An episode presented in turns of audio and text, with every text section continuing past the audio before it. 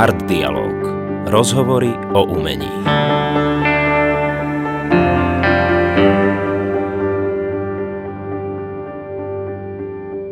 Ahojte, vítame vás pri ďalšom vydaní nášho podcastu Art Dialog, ktorý moderujem ja, Robert Pospiš, spolu s Martinom Silajom. Ahojte. A našim dnešným hostom je spisovateľ, teológ, neviem, čo ti tam všetko mám povedať, tých funkcií si podobne na tom ako niektorí naši hostia. Manžel, rodič, v neposlednom rade človek, zatiaľ živý. Hej.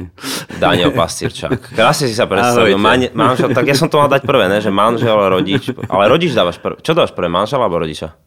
Manžel, lebo pre tie deti je dôležité, aký sme manželia. No. To si pekne povedal.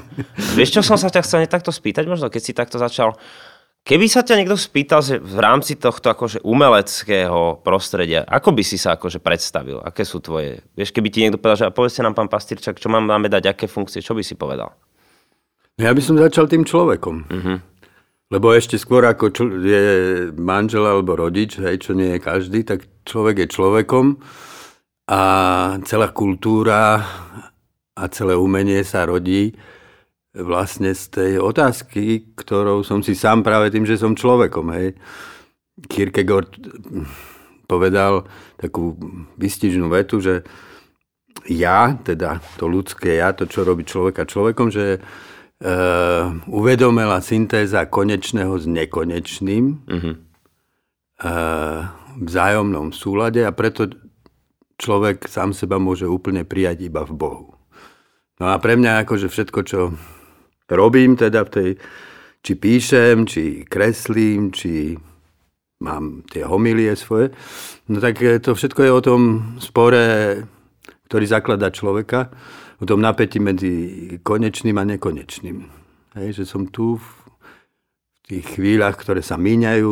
Hej, to je také zvláštne, že my sme vždy iba prítomní. Uh-huh. Aj to, čo som povedal, už je minulé. No povedal si pekné. Ale si pekné. Z, a z budúcnosti, čo si pri, prichádza, čo, čo si projektujeme, čiastočne to vieme, ale vždy nás to zaskočí, ako napríklad teraz tá pandémia. No ale pritom e, si nesieme v sebe pamäť, a nielen pamäť, ale vedomie toho, že okolo nás je bytie, ktoré nemá konca. A že sa nás to nejak dotýka. A to väčšie a to konečné v nás proste vyvoláva otázky, spor, otázky zmyslu a z toho sa rodí podľa mňa umenie. Ty si pamätáš, máš nejakú prvú spomienku, keď hovoríš, že tá pamäť zostáva. Máš prvú spomienku z mladosti alebo z detstva na niečo, že si pochopil, že toto je umenie? To je jedno, či to bola kniha, album, obraz. Že pamätáš si, máš taký nejaký moment? Tak takých je viac. Neviem, že či si pamätám prvý. Určite, čo sa týka literatúry, okrem teda majoviek, ktoré dávam do zatvorky, ale tiež tvoria akože mm-hmm. srdcovku môjho detstva, ale určite to bol Hans Christian Andersen, kde som si to uvedomil ako umelecký text.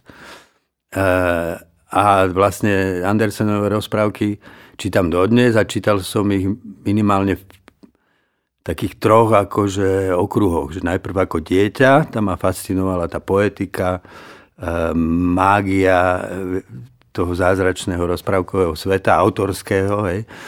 A potom ako do, dospievajúci chalan, keď som to čítal, tak som zrazu v tom objavoval múdrosť. Že to je vlastne nie len o rozprávkovosti, ale že to rozpráva o človeku v jeho hĺbke, vieš, v jeho e, etických a existenciálnych rozhodnutiach nejakých. A potom v čase, keď som objavil vlastne spiritualitu, alebo teda sa od, mi otvorilo duchovno, tak som zrazu zistil, to už po tej 20 že vlastne väčšina tých rozprávok je o duchovnom hľadaní. Vieš, napríklad moja obľúbená rozprávka je e, tá Snehová kráľovna. Uh-huh. A to je príbeh, že tam sú tí Kaj a Gerda, ktorí žijú e, na takej úzkej uličke, ktorú spája nejaká Pavlač, proste majú sa radi a tak. No a potom príde teda padne tomu Kajovi, padne do oka také zrkadielko, čo rozbil diabol, keď ho chcel vyniesť niekde na, na nebo. A to zrkadielko spôsobí, že on už viac vlastne nemá cit pre nič iné, že je v ňom len čistá taká racionalita matematická. Potom si ho odvezie tá snehová kráľovna. Gerda ho hľadá, potom je to dlhý príbeh dobrodružný, ale keď ho nájde, tak Kaj celý taký modrý od zimy sedí v paláci tej Snehovej kráľovny a lúšti e, úlohu, ktorú mu dala. Ona mu dala úlohu, že má poskladať z ľadových e, týchto úlomkov slovo, väčnosť. On mhm. všetky slova vedel poskladať, iba väčnosť poskladať nevedel. Ale prišla Gerda, ho tam našla, neviem už, či ho poboskala, či ho pohľadila, či čo. Jemu to zrkadielko vypadlo z oka, zrazu sa mu vlastne vrátil ten celý vnútorný rozmer lásky, hej, oni sa tam proste zblížia a to slovo väčšnosť sa samo poskladá. A pre mňa to bolo, pre mňa to bol objav, však ja som poznal tú rozprávku, ale vlastne v čase, keď som si ja začal uvedomovať, že asi to, čo tvorí bytostne nejaký eh, ten pôdorys zmyslu života, je práve láska a väčšnosť, lebo možno, že človeku inde ani väčšnosť nie je bezprostredne mm-hmm. prístupná, tak aby ju vnímal ako vlastne v tých momentoch lásky. Hej? Takto, ako si to popísal v tej láske a väčšnosti, že kde má to miesto u teba to umenie, alebo ako by si to definoval? No vieš čo, akože niekedy to zohráva vlastne rolu rozporu. Vieš, lebo uh, to myslím Riker povedal, že milovať znamená vidieť v milovanej bytosti väčšinu bytosť. Uh-huh. A že láska vlastne vždy nará, naráža na bolesť toho konca. Tej konečnosti. Nie len konečnosť smrti, ale konečnosť nedorozumení, rozpadov a a láska vždycky vlastne chce trvať, chcela by to celé objať. Čiže raz je to rozpor, ale práve napríklad hudba, ktorú nerobím, ja som si vravel, že keby som sa ešte, keby mali hinduisti pravdu, že ešte a človek sa ešte raz narodí, tak by som chcel venovať svoj život hudbe. My si počkáme, vieš. sa ale, to stretneme, sa to stretneme na budúce. Lebo mne sa zdá, že keby som mal povedať, že čo majú všetky umenia spoločné, alebo čo ich zaklada, tak to je práve asi ten princíp hudobnosti. Čiže aj v malbe nakoniec človek neobdivuje v prvom rade to, čo je tam zobrazené, e, myslím konkrétne, hej, či nejaká ulica alebo krajina, hej, však tak vzniklo abstraktné umenie mm-hmm. z toho uvedomenia si, ale je to vlastne kompozícia farieb, tvárov, línií a a to je vlastne iba z, ako keby vo farbách a hm, kre, kresbe zmaterializovaná hudobnosť.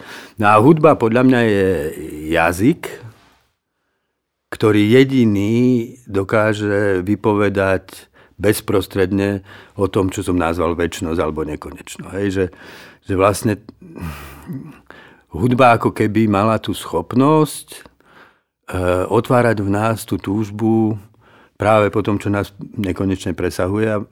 A ja, pre mňa umenie, aj či keď vidím obráz alebo čítam knihu, keď tam tento dotyk nie je, toto znepokojenie, hej, že, že toto znepokojenie mňa, smrteľnej bytosti, tým, že som volaný niečím, čo ma presahuje, tak môže to byť dobré, ale nie je to ono. Hej, že mám pocit, Paul Klee, veľký, mm-hmm. akože maliar, jeden z zakladateľov vlastne toho abstrakcionizmu a milovník detskej kresby tiež. Napísal, on písal aj básničky. Viem, viem, viem. A napísal krásnu báseň, ktorú budem veľmi voľne citovať. Hej, že... Nemá 25 strán, nie je to tam nie, nie, to je krátočka báseň, ale strašne múdra. Že sú dve hory, na ktorých je svetlo a jasno. Hora zvierat a hora bohov a medzi nimi leží súmračné údolie ľudí. A my v tom údolí občas s nesmiernou túžbou pohľadneme k jednej alebo k druhej hore a túžime po tých, ktorí nevedia, že nevedia, po tých, ktorí vedia, že vedia. A na človek je pr- proste, keby som mal dopovedať toho Klého, tak človek je práve ten medzistav. Nie ani tam, ani tam vychádzame vlastne z akéhosi nevedomia vesmíru, hej, od toho veľkého tresku cez všetky tie stupne bytia, až k duchu, k vedomiu, kde už vieme, že nevieme. To si krásne povedal. Zase si to tak rozvíjal. Keďže sme to tak hudobne ornamentovali, toto, tak si dáme prvú skladbu dneska, ktorá je z albumu skupiny Polajka, v ktorej sme aj my s Martinom spolu s Romanom Harvanom, Evo Šuškou a Borisom Lenkom a bude to skladba Píseň, ktorá je vlastne zúdobnenou básňou Johna Dona.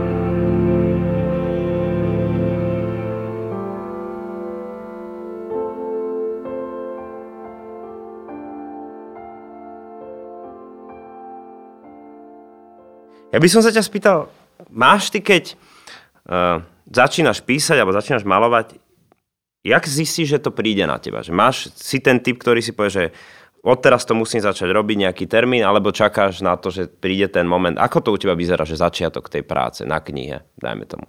To vzniká veľmi rôzne. No. Hlavne v poslednom čase, keď niekedy napíšem nejakú básničku, tak tam musí byť nejaké vnúknutie. Že kedysi keď som písal prvé básne, tak som bol taký konštruktivista, konštruoval som, e, skladal som texty, odkazy, také možno aj troška zložité, akože e, dlhé básne, ale možno aj tým, že mám pocit, že poézia sa dostala tak troška do závozu, že to je vlastne žáner, ktorý píšu básnici pre básnikov, že je strašne malý okruh tých čitateľov tak mám pocit, že tá báseň akože musí byť tak troška zjavením, čiže musí prinášať niečo,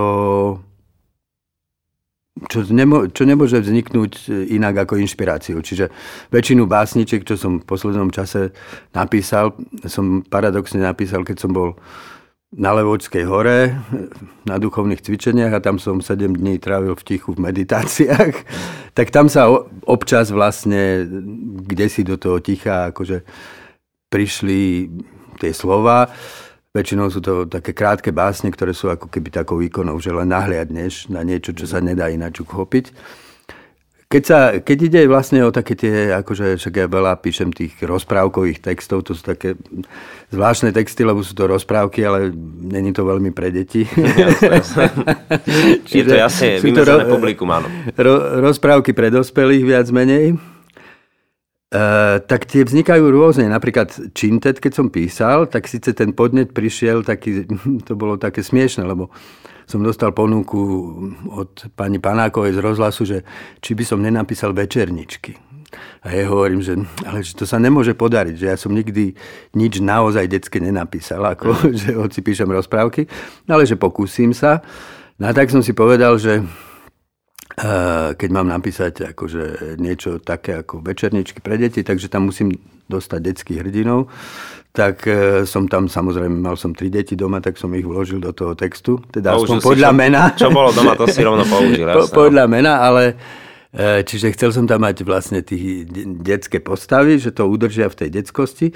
No ale potom to podstatné bolo to, že mm, prichádzali obrazy. Vieš, máš obraz. Čintec som veľmi rád písal, lebo som ho písal tým spôsobom, že som síce mal schému nejakú, že sa to bude pohybovať v nejakých štyroch rôznych prostrediach, ktoré sa budú prelinať, ale bol úplne otvorený v niečom. Že to bolo ako keby som si tým písaním e, jednak akože odpovedal na veci, ktoré som riešil v živote, dokonca aj politické. V podstate aj taká postava, ktorá odkazuje k Mečiarovi, sa tam ako myhne. Ale hlavne, akože som no, si, si mohol... na konci, že, ale hlavne som si mohol akože do, dovoliť to, že vstúpim do nejakého priestoru, o ktorom neviem, kam ma dovedie. Čiže pre mňa... To je, to je v umení asi stále, vieš, to, čo si e, povedal. Že to je asi... ticho priestor, ktorý ti vyhovuje na tvorenie, alebo máš taký nejaký svoj spôsob priestoru, ktorý si vytvoríš pri písaní? Alebo, Hej, no. Ticho je pre mňa úplne podstatné, e, lebo ja mám pocit, že tým, že hovoríme, tak čím viac hovoríme, tým viac sa nám vlastne stráca zmysel tých slov, lebo slova sú len vlastne nástroje na to, aby sme vyjadrili skutočnosť. Hej? Uh-huh. Či už vnútornú alebo vonkajšiu. A, a slova sa vlastne tým, že ich používame, um, kázia, ako keby strácajú schopnosť niesť ten význam a aj my strácame schopnosť im rozumieť. Ale hlavne človek ako rastie, hej, číta knihy a teraz sa zaplňa nejakým vnútorným jazykom, ktorý používa, tak ten jazyk sa v ňom mechanizuje. Vieš, že pristúpiš k nejakej veci a už máš hotový sled nejakých e, komentárov k tomu. Jasne. Lenže to už je len mechanické. Čiže to sa proste preletí to a, a zrazu ty máš pocit, že no však áno, tak toto som kedysi možno o tom povedal, alebo niekde som to čítal, ale keď sa chceš k veci postaviť e, na, na novo tak, aby si vnímal skutočnosť bezprostredne a niečo v nej objavil, tak musíš stichnúť. No. Ja si myslím, že ticho je, že skutočná reč sa rodí z ticha. Ja som mal takého učiteľa ešte na šupke, Jana Bergera, on je maliar, to je ináč brat toho Romana Bergera, hudobného skladateľa. A on je veľmi dobrý maliar, akože mám rád tie jeho veci, ale no a on nás učil dejiny moderného umenia a on hovoril takým monotónnym hlasom, to prednášal tie svoje tézy, takže všetci spolužiaci spali, ale ja som na ňom úplne vysel, lebo hovoril veľmi mudré veci. A jednu vetu, ktorú som si navždy zapamätal, bola to, že povedal, že že aj ten najtvorivejší umelec alebo vytvarník, že v skutočnosti tvorí iba niekoľkokrát za život. Hm. Proste vytvorí niečo nové a potom to už len svojím spôsobom akože tú formu, ktorú našiel, opakuje v ďalších a v ďalších dielach. Že dokonca aj Picasso podľa neho vytvorili proste 6 krát, 7 krát niečo, čo potom mhm, vlastne... Mm, možno nejaký koncept. A, a hovorí, že ale na to, aby sa stal ten tvorivý člín, Takže on si myslí, že tá základná podmienka je, že stav tabula rasa. Nepopísaná tabula, prázdno. Že vlastne človek, vlastne, keď vstupuje do tej, toho momentu tvorivosti, tak všeličo vie, hej, má zručnosti, ktoré sa naučil, vie kresliť, má dejiny, umenia v hlave, nejaké, nejaké, nejakú predstavivosť, ale že, že z toho všetkého treba vystúpiť, aby tam mohlo vstúpiť niečo naozaj nové. Takže ticho a proste akási aj mentálna prázdnota pre mňa teda je veľmi dôležitým miestom, kde sa vraciam nielen kvôli tvorbe a umeniu, ale aj kvôli akejsi duševnej hygiene, nie, kvôli svojej spiritualite, kvôli... Mne to tak pri, pripadá, že je to taký paradox, že, že vlastne naše poznanie sveta, naše rozprávanie o ňom, všetky naše komentáre, celé tie úžasné dejiny, plné kníh, myšlienok, obrazov, že na jednej strane nás obohacujú, mm-hmm. ale na druhej strane na našu mysel kladú závoj už hotových predstav o veciach. Hej? A že nás tak troška ako keby oddeluje od tej reality. A si ty taký hľadač, vieš, že keď hovoríš. Viem asi, ak si to myslel, že to, keď máme v hlave celú túto asi no. databázu týchto majstrovských diel, môžeme byť z toho niekedy aj unavení a zároveň stále to máš pred sebou. Hoci čom, čo robíš, aj keď robíš hudbu, určite keď píšeš, vieš, stále sú tam nejaké tie modly, ktoré už sú vytvorené. Vždy sa ten Picasso niekde vyťahne. Stále sa vyťahuje. Máš ty také, že hľadáš? Že hľadáš úplne nových umelcov, vieš, alebo robíš to? Nerobím to nejak cieľavedome. Ja, u mňa je to skôr tak, aspoň v poslednom čase som si uvedomil napríklad s knihami, že ja mám pocit, že knihy si hľadajú mňa. Že, že vlastne veľakrát sa mi stalo, že v nejakom období, keď som stál pred nejakou otázkou, pred nejakým vnútorným priestorom, hej, e, kde som nevedel nájsť jazyk, ako to uchopiť, tak sa mi dostala do rúk kniha, ktorá mi pomohla buď osobne, bola o tom vlastne, lebo v niečom je hrozne ťažké e, v tej záplave kníh dnes urobiť tú voľbu, hej? Lebo neexistuje podľa mňa objektívny súpis kníh, že toto máš prečítať, aby si bol akože v obraze. Každý má svoju vnútornú cestu a musíš sa stretnúť vlastne s tým, lebo však každé stretnutie s knihou alebo s umením je vlastne stretnutie s nejakou osobnosťou, ktorá povedzme tu už ani nie je, hej, a ktorá tu zanechala stopu a väčšinou je to tak, že nás najviac obohacujú alebo nám pomôžu ľudia, ktorí nejakým spôsobom sú kongeniálni, že proste sa pohybujú vo veľmi podobnom priestore, ale sú nejakým spôsobom ďalej a vidia niečo viac. No a, a čiže ja nemám také, že idem, že sledujem, že čo je najnovšie alebo čo.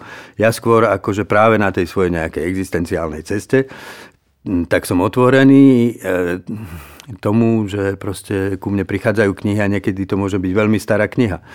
Jasné, ja som nemyslel tak, že to musia byť novinky áno, áno. v tomto, vieš, že Hej. si otvorený k tomu hľadaniu, lebo... Áno, a, a, ale musím povedať aj to, že, že vlastne e, v tom momente tvorby alebo v momente nejakého seba uchopenia, aj v momente otvorenosti Bohu, tak pokladám za strašne dôležitý ten stav meditácie, kedy vlastne vystúpiš zo všetkých tých obrazov. Vieš, my sme, vieš, lebo ľudská civilizácia je na jednej strane strašne fascinujúca, že to, toto všetko sme vytvorili, už aj do vesmíru lietame, hej. Na druhej strane, keď sa pozrieš na to z toho nekonečna, tak to je strašne málo, to je také zrniečko. A, a my sme uzavretí v tom svete, ale za tým svetom je proste, sú nekonečné rozmery, do ktorých, ak chceme preniknúť, ak, ak ich chceme vnímať, uh, tak musíme ako keby vystúpiť za tie obrazy. V tej knihe, že uh, Evangelium podľa Joba, tam mám takú kapitolu, kde vlastne som sa snažil popísať to, že človek jazyk ako keby používa dvoma uh, spôsobmi, ktoré sa doplňajú samozrejme. Že jazyk je spôsob, akým sa pýtame, formulujeme si otázku. A to je hrozne dôležité, že aké otázky a ako ich staviame. No a potom si odpovedáme. A odpovede, odpovede to sú vlastne to je vysvetlenie sveta. Hej. To je súčet všetkých vysvetlení, ktoré v sebe nosíme. No ale keď chceme vec vysvetliť, keď chceme mať tú odpoveď, tak to sa nedá bez toho, aby sme realitu zre, zredukovali na uchopiteľnú veľkosť. Hej. Čiže strašne veľa vecí, dáme do zatvorky, aby sme jednu vec jasne videli. A, ale keď chceme akože sa vrácať späť k tomu, že sme otvorení tomu byťu v jeho nekonečnej otvorenosti, tak jediný spôsob, ako postupovať, je postupovať v otázkach. Lebo otázka je otvorená do nekonečna. Správne formulovaná otázka. A v niečom vlastne v tej otázke je už aj poznanie. Čiže ja ako keby dávam hlavne v tomto, tej druhej polovici života prednosť e, tomu poznaniu v otázkach. Ja by som sa ťa ešte opýtal, ktorá umelecká oblasť momentálne teraz v súčasnosti ťa najviac priťahuje, že či je to malba, či je to hudba, či je to poézia? No, je to tak, že najviac sa venujem literatúre na jednej strane, ale stále tá najinšpiratívnejšia e, forma umenia je pre mňa hudba. Hej? A to dokonca tak, že ja, ja, ja aj keď píšem, tak mám vlastne stále ako keby hudobný pocit. Hej, alebo, mm-hmm. alebo hudobný impuls. to T.S. Eliot napísal, že každá básen začína bubnovaním bubna. Hej, že, že nejakým spôsobom toto ja vnímam. Zdá sa mi také fascinujúce, že na jednej strane, že keď sa človek pozrie akože na prírodné vedy a na vedu ako takú, tak zdá sa, že to, čo vlastne to vedecké myslenie spája, je matematika. Je, že ten matematický model myslenia so všetkými tými nekonečnami a rádmi čísel a tak. Bez toho by sa nedali vlastne formulovať rovnice a všetko to, čo konkrétne vidíme, by sme nemohli uchopiť vedecky. A mám pocit, že podobným spôsobom hudba je vlastne tým princípom umenia že v každom umení ju nájdeme, akože v pozadí, hej. Ako, ako to ten samozrejme kompozičný, počujeme. Vieš. Kompozičný princíp. No ale najfascinujúcejšie na tom je to, že keď sa pozrieš na matematiku a hudbu, tak zistíš, že to je možno to isté. Že kde si sa oni stretajú, vieš, že, že, že ako keby možno, že celý tento vesmír je, No hudba, ne matematika, vieš. No, áno, áno. Matematiku prvú, Javí sa vedeckej... Prosím vás, lebo to sa môžem hey, postaviť a môžem ísť okamžite domov. Javí sa vlastne vedeckej mysli ako matematika, ale tá matematika, však na to sa stále naráža, je zrazu akože nevypočítateľná. Možno, že vieš, je to, je to celé jedna veľká hudba, ktorú si vlastne aj nosíme v sebe. A to je vlastne to stretnutie toho konečného s tým nekonečnom v nás, no, čo nás robí ľuďmi. A utkvelo ti niečo také, že si dostal najhoršiu radu v živote, Hej, ktorej sa... Zlá rada. Zlá rada. Zlá rada. Áno, nie, dobrých je dosť, ale zlých tie si treba pamätať. No, tak zl- zlé rady som vlastne dostával, keď som ešte počas toho komunizmu na Šupke, kde sme študovali tam vlastne sme aj urobili výstavu, ktorá proste potom bola zatvorená, vyhodili ma zo školy. Vtedy, ale, a vtedy mi samozrejme, že dobrí ľudia radili, že musíš sa zaradiť. Mm-hmm. Musíš sa zaradiť. Akože, dokonca sme vtedy, e, môj priateľ dlhodobý Erik Groch, tak vtedy sme boli veľmi úzko spolu, tak on chodil k jednému psychologovi a potom som aj ja išiel k nemu. A ten psychológ presne mi hovoril, že potom ako sme sa porozprávali, hovorí, že vás čaká buď to, že sa stanete narkoman, mi povedal, alebo spáchate samovraždu, alebo, a to je jediná možnosť pre vás, sa zaradíte do spoločnosti a príjmete ju, že je taká, aká je. Podľa mňa to bola zra... ani jedno z toho sa jedno, nestalo. Keby si skúsil lebo prvú som sa samovraždu, tak samovražda nemôže byť na prvom mieste, to môže byť až druhé. Všimol si, som ti povedal, narkoman, druhá je samovražda. A, a takže to bola, to bola dobre mienená zlá rada, no tak, tak som na ňo pôsobil. Ale ja si myslím, že človek sa, človek sa nesmie zaradiť do systému. Samozrejme, inteligen- hovorí sa, že inteligencia je schopnosť prispôsobiť sa, Áno, človek sa musí prispôsobiť tak, aby zostal e, účinný v tom, ako sa nezaradzuje do toho systému, v tom zmysle, že ho presahuje, lebo lebo, a to je t- tak aj s umením, že myslím, že zlá rada napríklad pre umelca je, že tak sleduj najnovšie trendy a zaraď sa, aby si bol úspešný.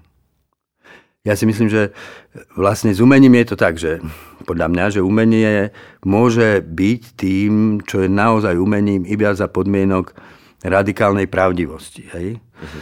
A tá pravdivosť ľahko je znásilňovaná rôznymi vecami. Hej, že počas komunizmu to bol ten soc, socrealizmus. Hej, no tak bola vnútená téma, bola vnútená dokonca aj forma. A, mno, a mnohí tí, ktorí chceli byť úspešní, proste sa zaradili, hej, teda podali sa tej forme, ale tým bolo to umenie znásilnené, tá pravda toho umenia a to cítiť. Aj keď to môže mm. byť akože technicky majstrovský úroveň, tam cíti to znásilnenie.